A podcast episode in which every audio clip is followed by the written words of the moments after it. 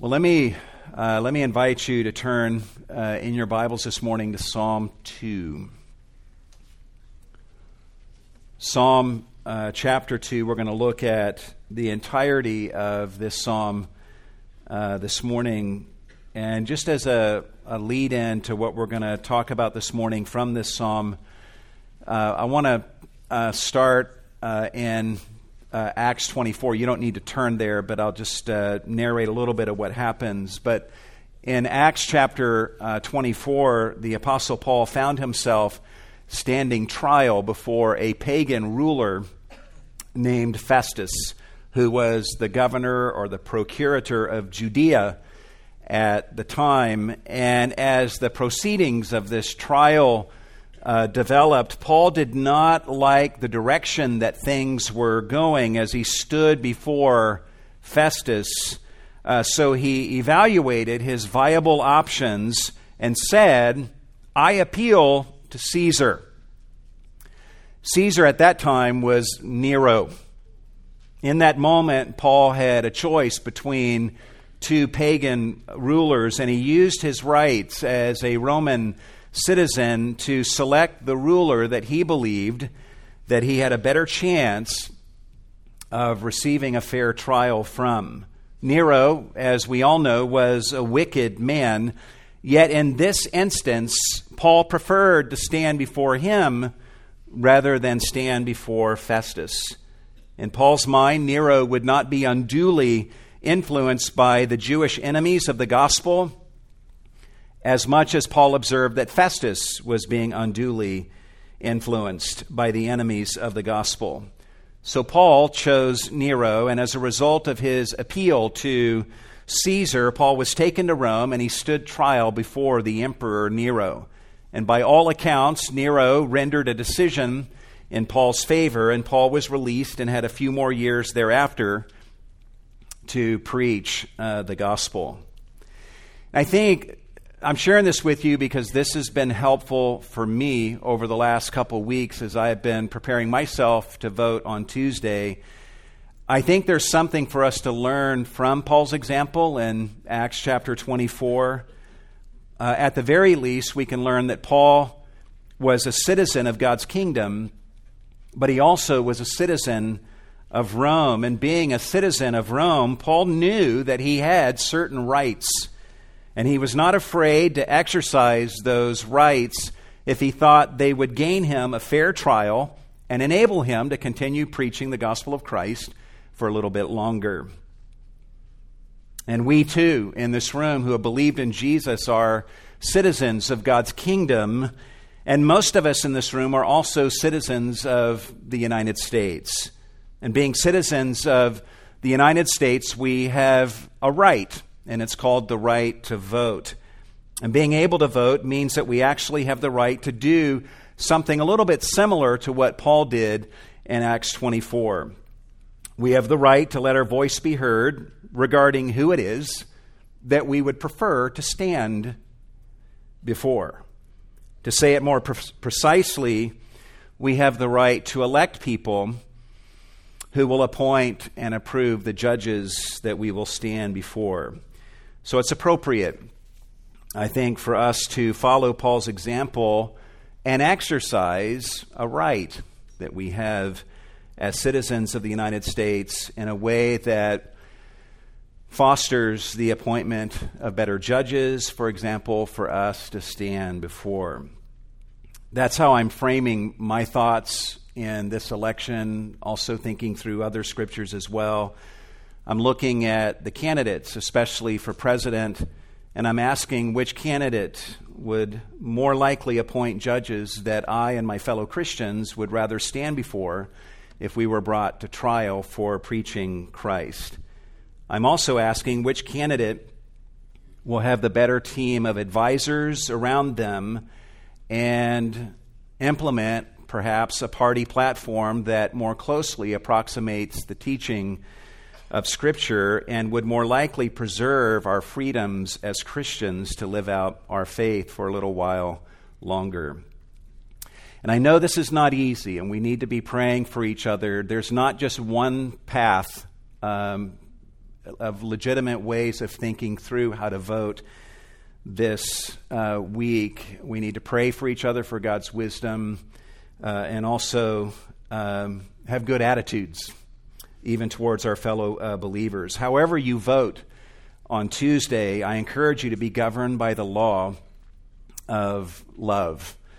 Um, love for God, love for your fellow man. Ask yourself, how can I vote in a way that will do the greatest amount of good for my fellow man? How can I vote in a way that speaks up for the unborn and any others who are oppressed and unable to speak for themselves? How can I vote in a way that affirms things that are good and righteous in our society?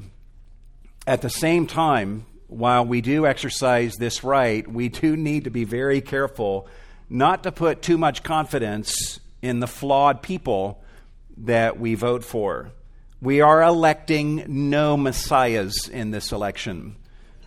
We already have our Messiah, and his name is Jesus. And if a person that we vote for this week ends up winning, we rejoice, but we don't let our hearts put too much confidence in them. We honor them and we pray for them, but we do not let them be our Messiah. If the person we don't vote for ends up winning, we don't give way to fear either, which is very unbecoming to Christians. We take confidence in the fact that our Messiah is still in control. We position ourselves to pray for and honor whoever it is that comes into office, and we keep living in the gospel and giving that gospel of Jesus Christ to others. In Romans uh, chapter 1, Paul does not say your vote for president is the power of God into salvation.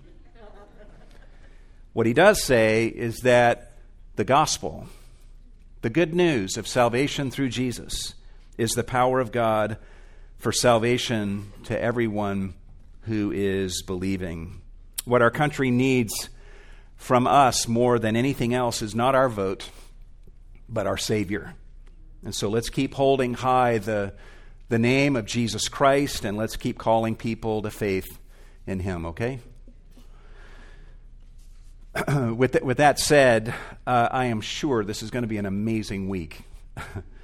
Uh, the outcome of this election is going to be seismic, no matter which way it goes down. I've probably watched too much news on television in recent um, in recent weeks and months. I've, I'm a big NFL football fan. I couldn't care less about the NFL. Uh, I'm watching the news. I'm, I'm riveted. And I have at times felt myself becoming anxious about possible outcomes in this election. At times, I found myself worrying that the people I'm voting against just might win this election. At other times, I found myself worrying about the possibility that the people I'm voting for just might win this election. Go figure. This will be a significant week, uh, which will likely leave us with a bag of mixed results. Some of those results might be sobering and distressing to behold. This time next week, we might be faced with the reality of a presidential administration that proactively supports the killing of defenseless babies in the wombs of their mothers. In other ways, also, this may, by all appearances, turn out to be a victorious week for evil on a number of fronts. And we may find ourselves feeling disheartened that various evil causes have triumphed and gained even more of the reins of power in our country. And so I think today is a good day for us to look at Psalm 2 and ponder the subject of responding to the rebellion of nations. There's much in Psalm 2, I think, that can give us perspective for a week such as this and a time such as this in our nation's uh, history and even where we are globally. Uh, so I would like for us today to look at this psalm as a part of our Worship in the Psalms uh, series. As for who wrote Psalm 2, there's nothing um, above it in the superscription that indicates who wrote this psalm. Uh, but we're told in Acts chapter 4, verse 25, that the words of Psalm 2 came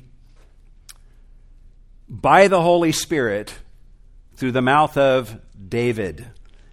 And so we're going to assume David's authorship of this uh, psalm as we work through the psalm today.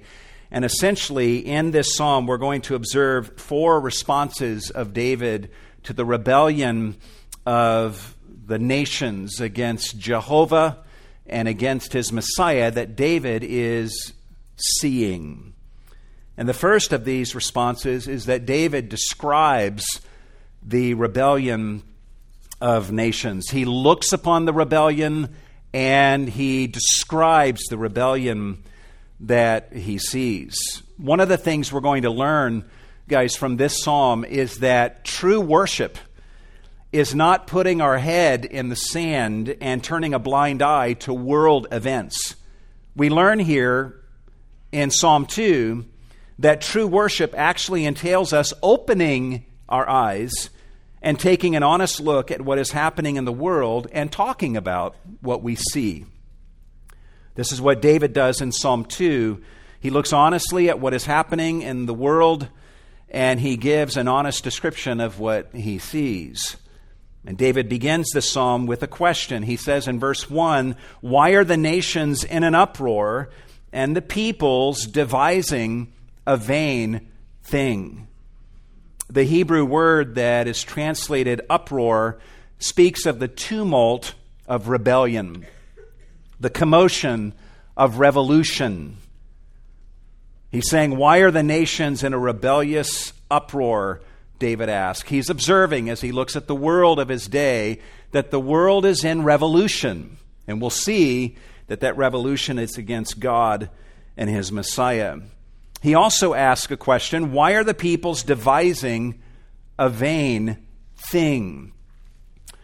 The word that is uh, translated devising here in Psalm chapter 2, verse uh, 1, is actually the same word that is translated meditates in Psalm chapter 1, verse 2.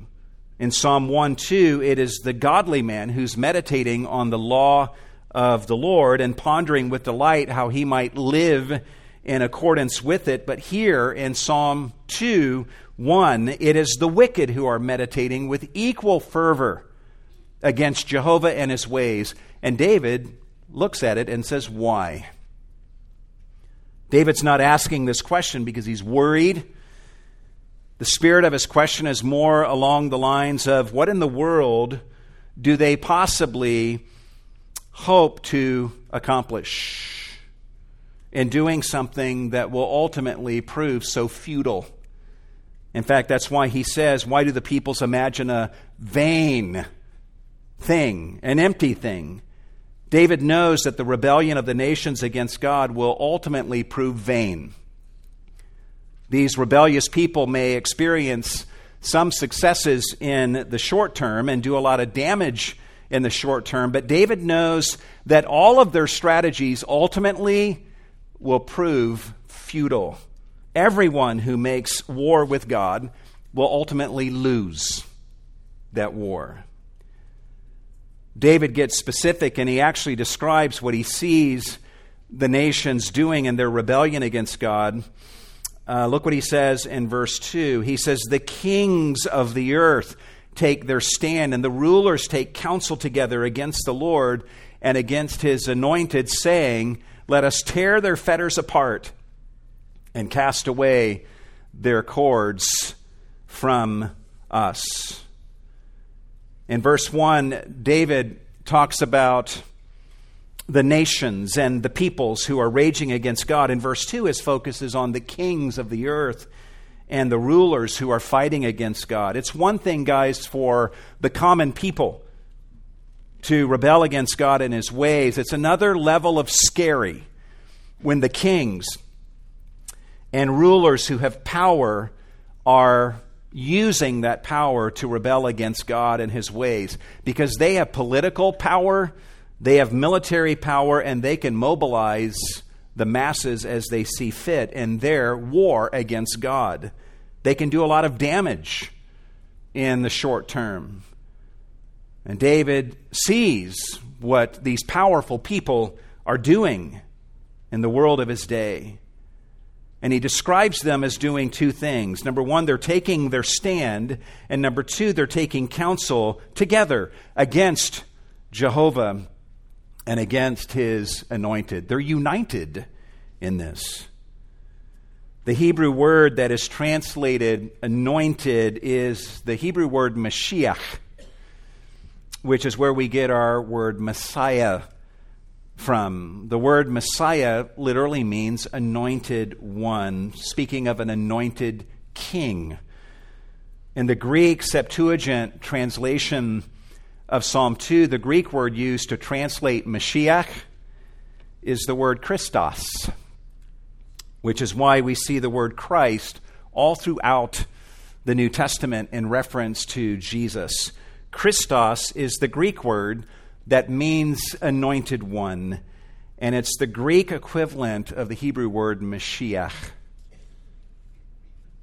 Whenever you see Christ in the New Testament, you can just replace it almost with the word Messiah or anointed king. And that's basically what Christ means.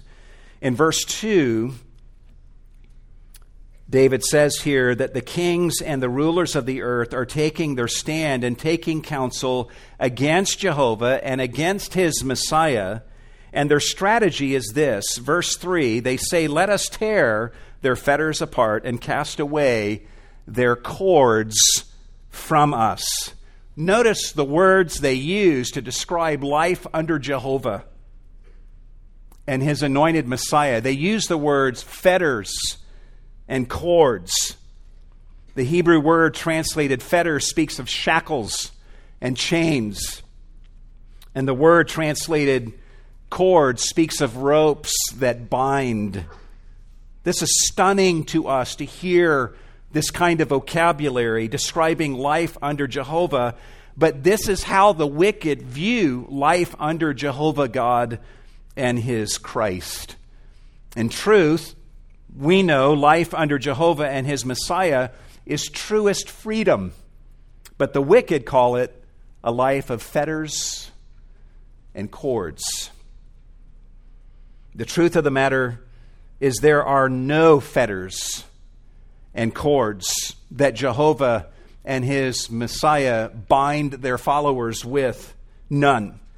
But part of how the enemies of God wage war against God is by the vocabulary they use to describe things.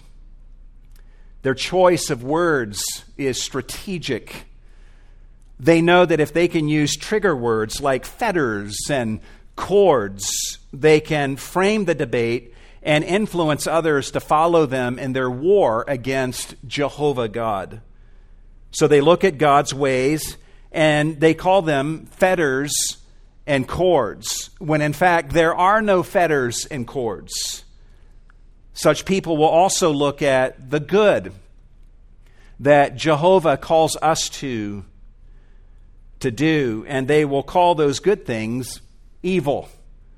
They will look at truth speaking and call it bigotry and hate speech. They look at the Bible's teaching on sexuality and they call it insensitivity and discrimination and repression. And they will say to others, Let us tear apart this insensitivity and cast away this bigotry and hate speech and repression from us. Guys, that's how the wicked roll. It's how they use language. And it's simply one of the ways that they go about their strategy of leading others to cast off Jehovah and his ways. Be wise to this.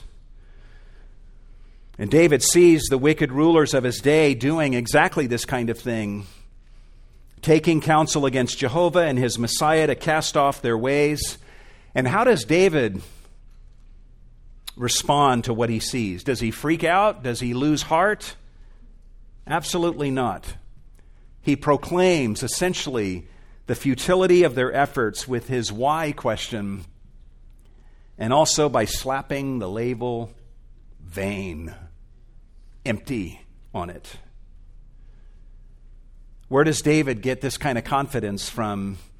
He gets it from what we see him doing next. In verses 4 through 6, we see that David is looking at Jehovah as Jehovah looks down on these rebellious peoples. And David sees and describes how Jehovah responds to this rebellion of the nations. And this leads us to David's second response to the rebellion of nations, and that is he describes Jehovah's response to the rebellion of nations. He observes it and describes what he sees as Jehovah himself responds to the rebellion of nations. And what David does here, again, guys, teaches us another lesson about true worship, and that is that true worship entails looking at Jehovah, not just looking at the world. Let's say it another way. Psalm 2 teaches us that when we look at the world, and we should, we need to make sure that we include God in our view. I may spend 40 hours this coming week watching the news and studying current national and world events, but if my view of those events does not include God in my scope of vision, then I'm not really seeing the events of this coming week the way they ought to be seen. So David looks at the world, but he looks at the world in a way that also includes Jehovah in his line of sight. And what he sees as he looks upon Jehovah may surprise you. Look at what he sees. Verse 4 He who sits in the heavens laughs, the Lord scoffs at them. Notice here that Jehovah is sitting. Where is he sitting? He's sitting on his throne. In some translations, like the NIV bring that out. And nothing the nations are doing have succeeded in removing him from being seated on his throne. And that's almost all we need to see, right? The nations rage and foment in revolution against God, yet God is still seated on his throne. No matter what happens in the election this coming Tuesday, no matter how much evil may triumph, we already know that on Wednesday morning we can look up into the heavens and see Jehovah still seated on his throne. David is looking at Jehovah above the noise and the tumult of revolution and he sees that Jehovah is seated on his throne, looking down at this rebellion of nations. But David notices that God is doing something while seated on his throne, and he describes what he sees. And is God wringing his hands in worry? Is he flustered and fretting? Not at all. Verse 4, David tells us that he who sits in the heavens laughs. Apparently, the efforts of the mightiest rulers on earth combining their forces against God are so puny as to be laughable to Jehovah. Verse 4 also tells us that the Lord scoffs at them. We're not used to thinking of God in this way, but this is what the text says, and we have to deal with it. God scoffs at the rulers of the earth as they try to make war against him. Interestingly, Psalm 1:1 tells us that there are those who are scoffers against God. We learn here in Psalm 2 that God scoffs at the scoffers. We're told this also in Proverbs chapter 3 verse 34 where Solomon says the Lord mocks the mockers but is gracious to the humble. This is an amazing picture of God here in Psalm 2. As one writer says, this vision of a laughing, mocking heavenly Lord is a message of unheard of prophetic force. Imagine seeing all the nations of the world combining their forces and gathering all of their might in unity to make war against Jehovah, to us that would be intimidating to see. But then we look at Jehovah seated on his throne, looking down upon it all, and we see that he's laughing at the bloated arrogance of the wicked when in fact they're so small. They're nothing in comparison to him. And according to this passage, God scoffs and mocks at what he sees. I don't know what he says when he scoffs and mocks, but maybe last June, June of last year, the angels of heaven might have heard God say, The Supreme Court just made a decision contrary to my ways. Oh no, I could have handled a lesser court, but not the Supreme Court.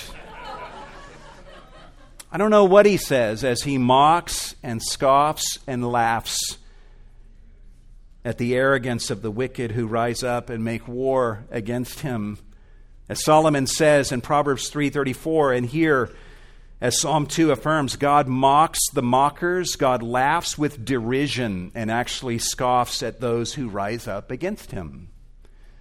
But just a tip for all of you when God is laughing and scoffing like this, that's not the time to stick around and enjoy the humor. That's actually your cue to run for a bunker somewhere.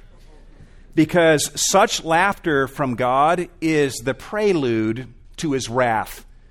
In fact, his laughter and mockery is the leading edge of his wrath that is on its way. Verse 5 tells us what God does next. The passage says, then. The idea is in good time, at the right time, he will speak to them in his anger and terrify them in his fury. Notice the words there anger, terrify, and fury. And all of that is coming from God. God, there's no way around this, is a God of wrath. And he is a God of wrath precisely because he is a God of love. God loves righteousness, and he loves his Messiah so much that he feels a righteous fury against all those who make war against his Messiah and reject his righteousness. Don't think for a minute that God's wrath is the opposite of God's love. God's holy wrath is actually an expression of how much he loves his son and loves righteousness. A God without wrath is actually a God who loves nothing and no one. And you know how much God loves his son and how much he loves righteousness by observing his wrath against those who make war against his son and those who reject his righteousness. And according to verse 5 here, there's a day coming when Jehovah will speak in wrath against those who rebel against him and view his righteousness, his righteous ways as fetters and cords. And when he speaks, he will point to his anointed Christ, saying, But as for me, I have installed my king upon Zion, my holy mountain. Jehovah responds to the rebellion of nations by pointing to Jesus Christ, the true Messiah and he says, This is the king that I have installed, Jesus Christ. There's been an election, an election that has taken place by an electorate of one, and that's me. And my vote is Jesus Christ, Jehovah says. And that means he wins the election. Rebel against him all you want, but he is the king that I have installed upon Zion my holy mountain in Jerusalem. We see these words fulfilled in the first coming of Christ. Jesus was rejected by the Jews and he was thrown out like garbage to be crucified. But God raised him from the dead, validating his approval of his chosen Messiah. We will also see God affirm Jesus Christ again in the book of Revelation in a future day. The nations will follow the Antichrist, who is the Messiah of their choosing, and they will make war against Jehovah and his Christ, and Jehovah will dispatch his Christ to come to earth and slaughter the Antichrist and those who followed the Antichrist in making war against God. And Jesus will establish, Jehovah will establish Jesus Christ upon his holy hill in Jerusalem to reign over the world in that future day. So far in Psalm 2, David has delivered two responses to the rebellion of the nations. He has described the rebellion that he sees. He's also observed and described Jehovah's response to their rebellion. But David does not just see Jehovah. When he looks up into heaven, he doesn't just see Jehovah speaking here, he also sees the Messiah himself speaking to the rebel nations. And this brings us to the third response of David to the rebellion of nations. And that is, he describes the Messiah's response to the rebellion of nations.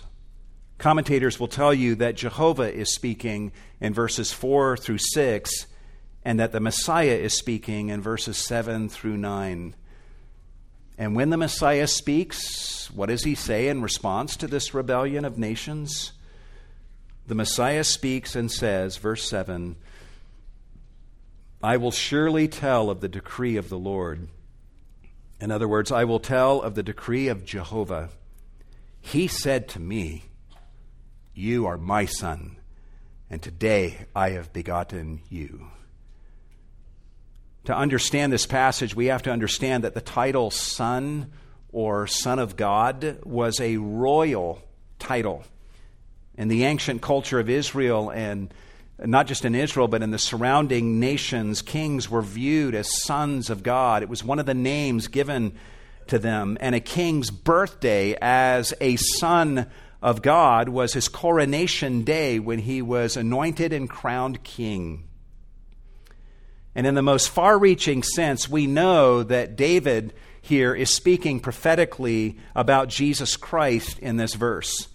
And we know this from Acts chapter 13, verse 33, where the Apostle Paul says, Listen to this God has fulfilled this promise to our children in that he raised up Jesus, in other words, from the dead, as it is also written in the second psalm You are my son. Today I have begotten you. From Paul's language in Acts chapter 13, verse 33, we know that this statement in Psalm 2 is ultimately talking about Jesus. And we also know that Jesus' coronation day, when he was declared the Son of God, was his resurrection day, when he was raised from the dead. This is why the Apostle Paul tells us in Romans 1 4 that Jesus was declared the Son of God through the resurrection from the dead. Jesus' physical resurrection from the dead is the ultimate declaration of God that Jesus is the royal Son of God, the anointed Messiah established by God to rule over the nations. In verse 8, the Messiah continues speaking to the rebellious nations, and he tells them something else that Jehovah said to him on his coronation day. He tells these rebellious leaders that Jehovah said to him, Ask of me, and I will surely give the nations as your inheritance, and the very ends of the earth as your possession. Imagine God saying this to Jesus, guys, on the day of his resurrection raising him from the dead and saying to Jesus, Ask anything of me, and it's yours. All of the nations, to the very ends of the earth, they're yours for the asking. And Jesus here is responding to the rebel nations. And he's saying to them, Jehovah has told me that the nations are mine for the asking. And he's given me the nations as my inheritance and He's given me the farthest reaches of the earth as my possession. And guys, this is exactly why in Matthew chapter 28, that Jesus could say to his disciples after his resurrection, All authority has been given to me in heaven and on earth. Go therefore and make disciples of all the nations to the farthest reaches of the earth. You know why? Because it's His. All the way to the remotest part of the earth. What this means is that Jesus Christ, by virtue of his resurrection from the dead, is right now the Lord and the possessor of all nations, whether the nations now recognize him as such or not. It also means that when God ascended Jesus to his own right hand after his resurrection, God was not sidelining Jesus on the bench until some later time. It means that he was installing Jesus at the highest position of authority and power over all of heaven and earth. This means that Jesus is in control of world events right now. Nothing is happening apart from his sovereign allowance. He is only allowing things to happen, good or evil, that serve his purposes and serve to move human history toward the day when he will come to take the nations for himself and establish his rule over them. This means that Jesus is right now the sovereign Lord over all of the nations, from Iraq to the United States. And don't let anybody deceive you. Those who right now, many in this room, those who right now recognize Jesus as the Lord of all the nations and follow him, they are on the right side of history. In verse 9, the Messiah continues to speak and informs the nations that Jehovah has also said to him, verse 9, You shall break them with a rod of iron, you shall shatter them like earthenware. Clearly, Jehovah here is giving his Messiah full rights to all the nations, and he's giving rights to his Christ, his Messiah, to do whatever is needful to squash any rebellion and assert his righteous rule. And guys, Jesus will do exactly that when he returns to earth at his second coming. Keep in mind that this is how the Messiah responds to the rebellion of the nations against him. This is how Jesus responds right now as he sees the nations in revolt against him.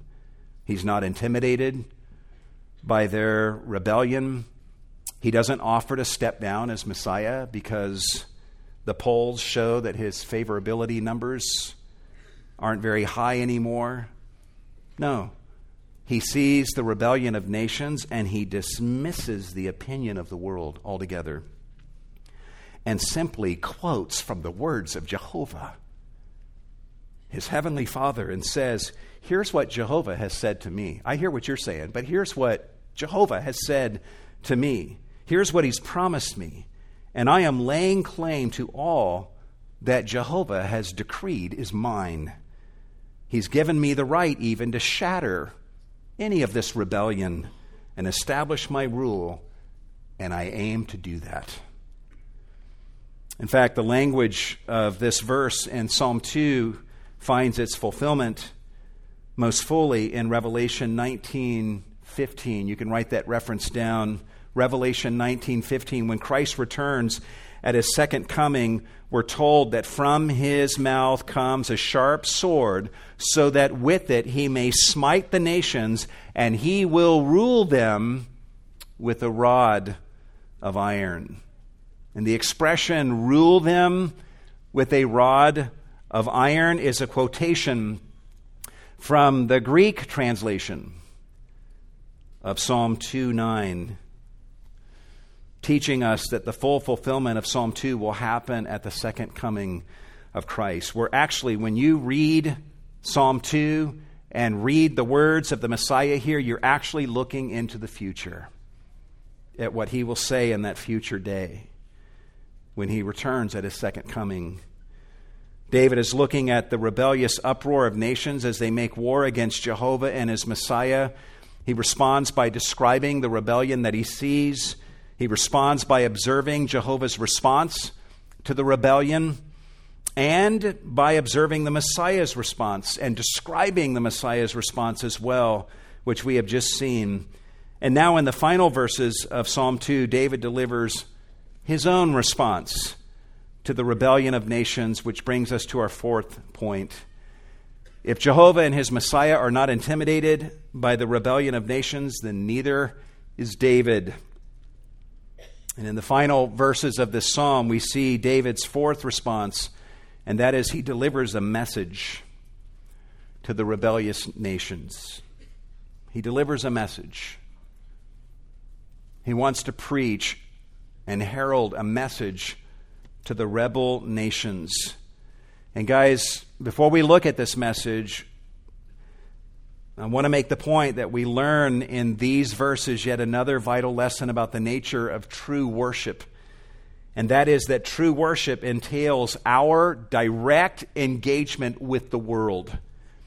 In verse 10, 11, and 12, we actually see David speaking to rulers and judges of nations and calling upon them to wise up and pay homage to the Messiah. And he's doing that in a song of worship. And we learn from David's example that Worship is not about disengaging from the world and talking only to God in the privacy of our prayer closets or in our Christian worship services. It includes that. But Psalm 2 teaches us that worship also entails us going out into the world and even into the halls of power and engaging rulers and judges and kings with the truth of who Jesus is and calling upon them to pay homage to the one true King, Jesus.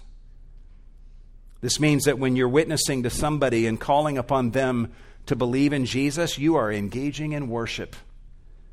You are worshiping just as truly as David is worshiping here in Psalm 2, verses 10 through 12, when he's doing exactly that. Let's look at what he says here quickly. David first of all speaks to the kings and judges of the earth and tells them to wise up. He says, Now therefore, O king, show discernment, take warning, O judges of the earth. He then gives them counsel as to what to do with regard to Jehovah God. In verse 11, he says, Worship the Lord with reverence and rejoice with trembling. The word that is translated worship means to serve to serve as someone who's owned by a master. That's the idea of this term. David is calling upon these rulers to know their place before God. God is God, they are not. God is king, and they are to live as his subjects. They are to worship and serve Jehovah and live a life that is fully imbued with that spirit of worship to him. David also calls upon the rulers to worship the Lord with reverence, literally with fear.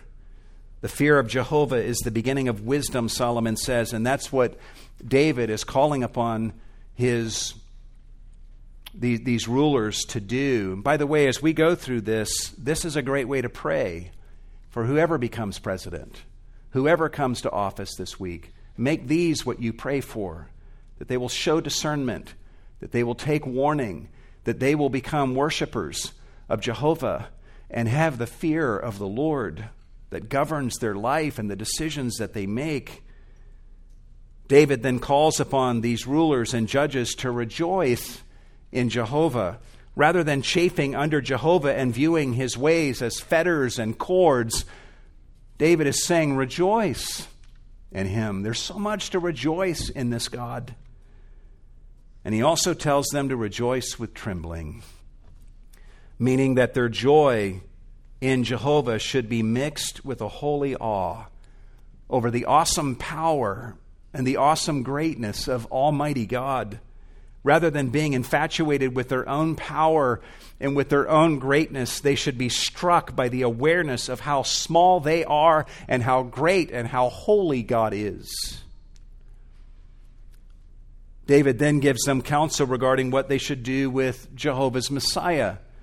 In verse 12, he says, Do homage to the Son, The literal Hebrew reads, kiss the Son, giving us the picture of kissing the ring or kissing the feet of the Son who reigns as King. This is what somebody does when they recognize someone as their own king. And David is calling upon these rulers and judges to do that, to recognize Jesus Christ, the Messiah, as their king.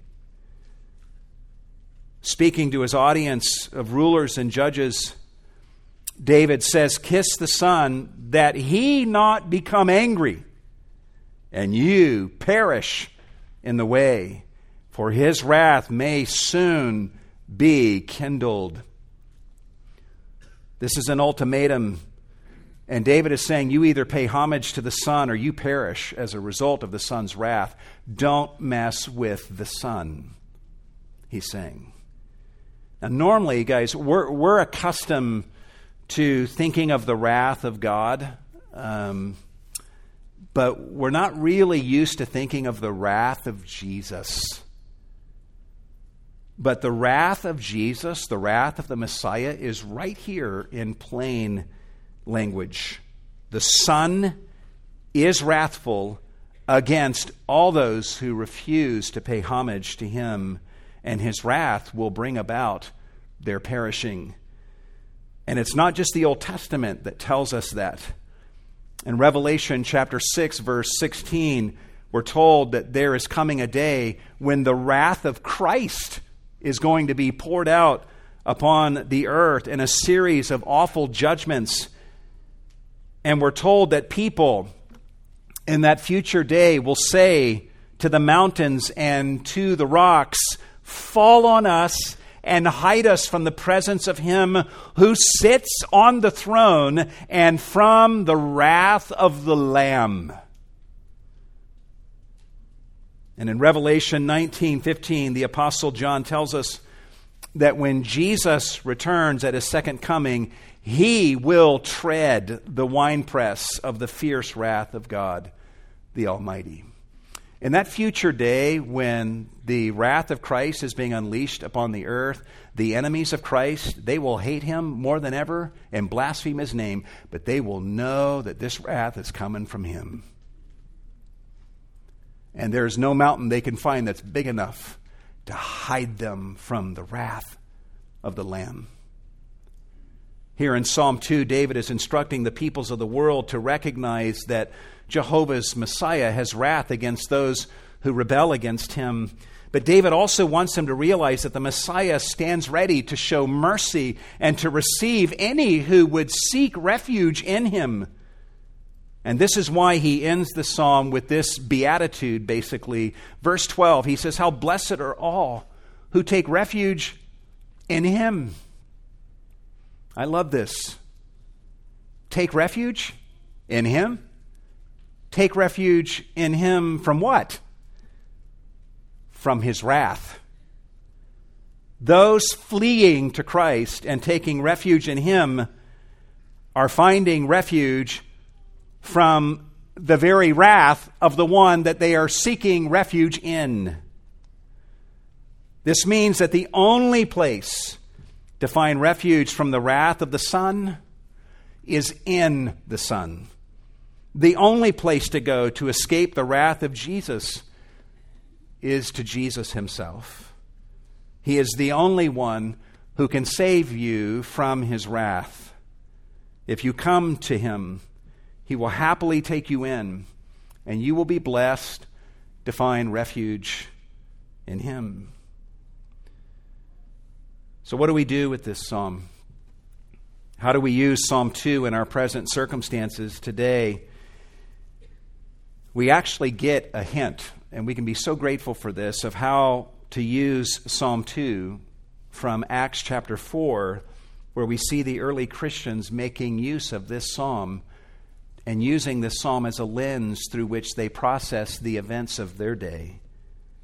The Jewish religious leadership had imprisoned Peter and John for the first time ever, and then they called Peter and John before the council and threatened them and told them to stop speaking in the name of Jesus. So Peter and John end up hearing that, responding to that, but then they return to their Christian brothers and sisters and tell them, here's what just happened to us. We were thrown in prison and we've been threatened and told to stop speaking in the name of Jesus. And everyone now hears Peter and John, all the Christians, and they realize that the winds are shifting and that persecution is starting and that things are only likely to get more difficult from here. And how do they respond? Do they start freaking out? Do they look back at the good old days when people treated them with more respect and they weren't being persecuted? No, here's what they do. Long story short, Acts chapter 4, verse 24, they lifted their voices to God with one accord and said, O Lord, it is you who by the mouth or by the Holy Spirit, through the mouth of our father David, your servant said, and now they quote from Psalm 2, verse 1 and 2, saying, Why did the nations rage and the peoples devise futile things? The kings of earth took their stand, and the rulers were gathered together against the Lord and against his Christ. Isn't that amazing? Faced with this challenging situation in their own day, faced with an uncertain future, these early Christians find perspective for themselves in Psalm 2. They view what the Sanhedrin is doing as a modern day version of what David saw and described in Psalm 2. And they know the Sanhedrin's plans to squash the testimony of Christ is going to prove vain, futile. They already know what the Sanhedrin's trying to do. It's so vain, and it's not going to work. How do they know this? Because their efforts against Christ, the enemies of Christ, their efforts against him have already proven futile. These Christians say in their prayer to the Lord, For truly, Lord, in this city there were gathered together against your holy servant Jesus, whom you anointed, both Herod and Pontius Pilate, along with the Gentiles and the peoples of Israel, to do whatever your hand and your purpose predestined to occur. These early Christians, in this moment of vulnerability and uncertainty, they think back to Herod and Pilate, two rulers and kings, basically, and the Gentiles and the people of Israel, and they think about how all four of these entities came against Jehovah's anointed. It was all of them against Jesus. And they killed him. But all of that was undone because God raised him from the dead.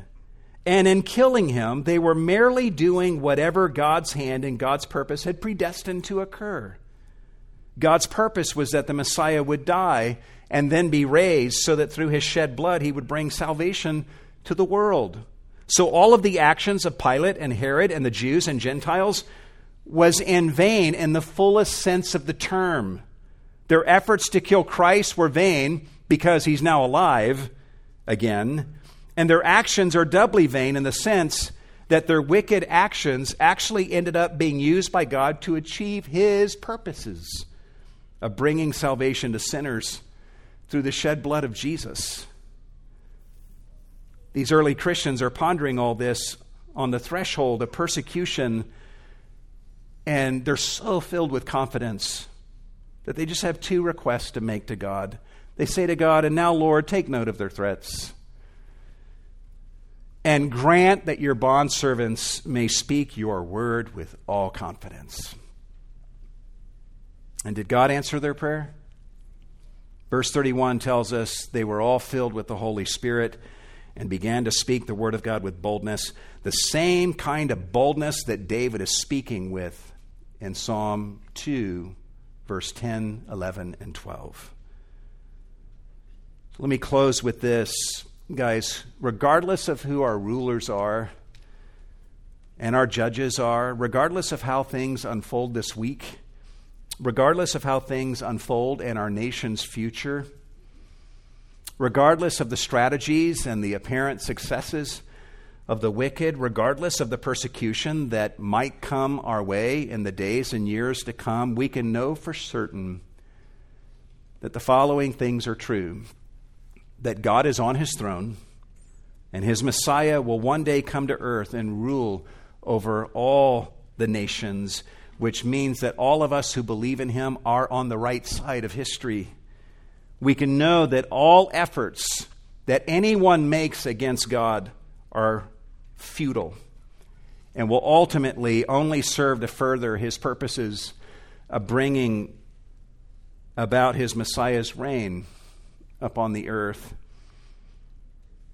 And we can also know for certain from the example set here in Psalm 2 that we should be about the business of preaching Christ and doing so with confidence.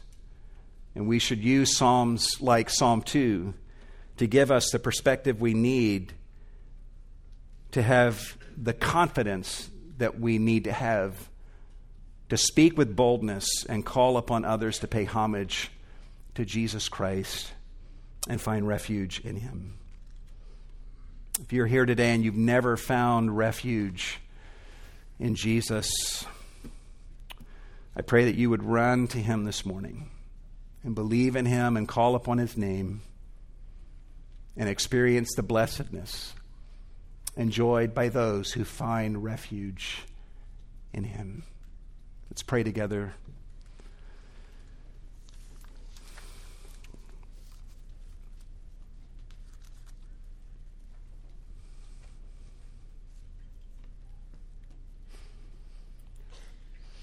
Lord, we thank you that we can not only look into your word and see the things that we find here today, but we thank you that your word actually serves as a lens through which we can rightly see the world of our day.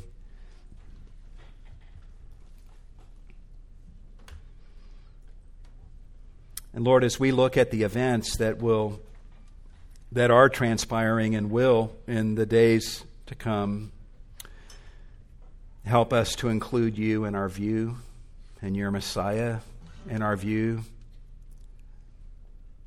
that we might see things as we ought to see them. Give us a holy boldness and a readiness that whatever the circumstances, whatever comes our way, that we're ready to boldly speak in the name of Jesus because we know we're on the right side of history. We pray for our nation, Lord, that you would look upon us with your mercy, that you would give us wisdom to vote wisely and to to exercise love in the voting booth, seeking to love our fellow man and how we cast our votes. Give us wisdom because this is difficult. This dual citizenship thing, Lord, is, is hard. We need your wisdom and we need grace. But we thank you that above it all, you are on your throne and in total control. And it is in you that we find our confidence that protects us from fear and a confidence that gives us the boldness to preach Jesus.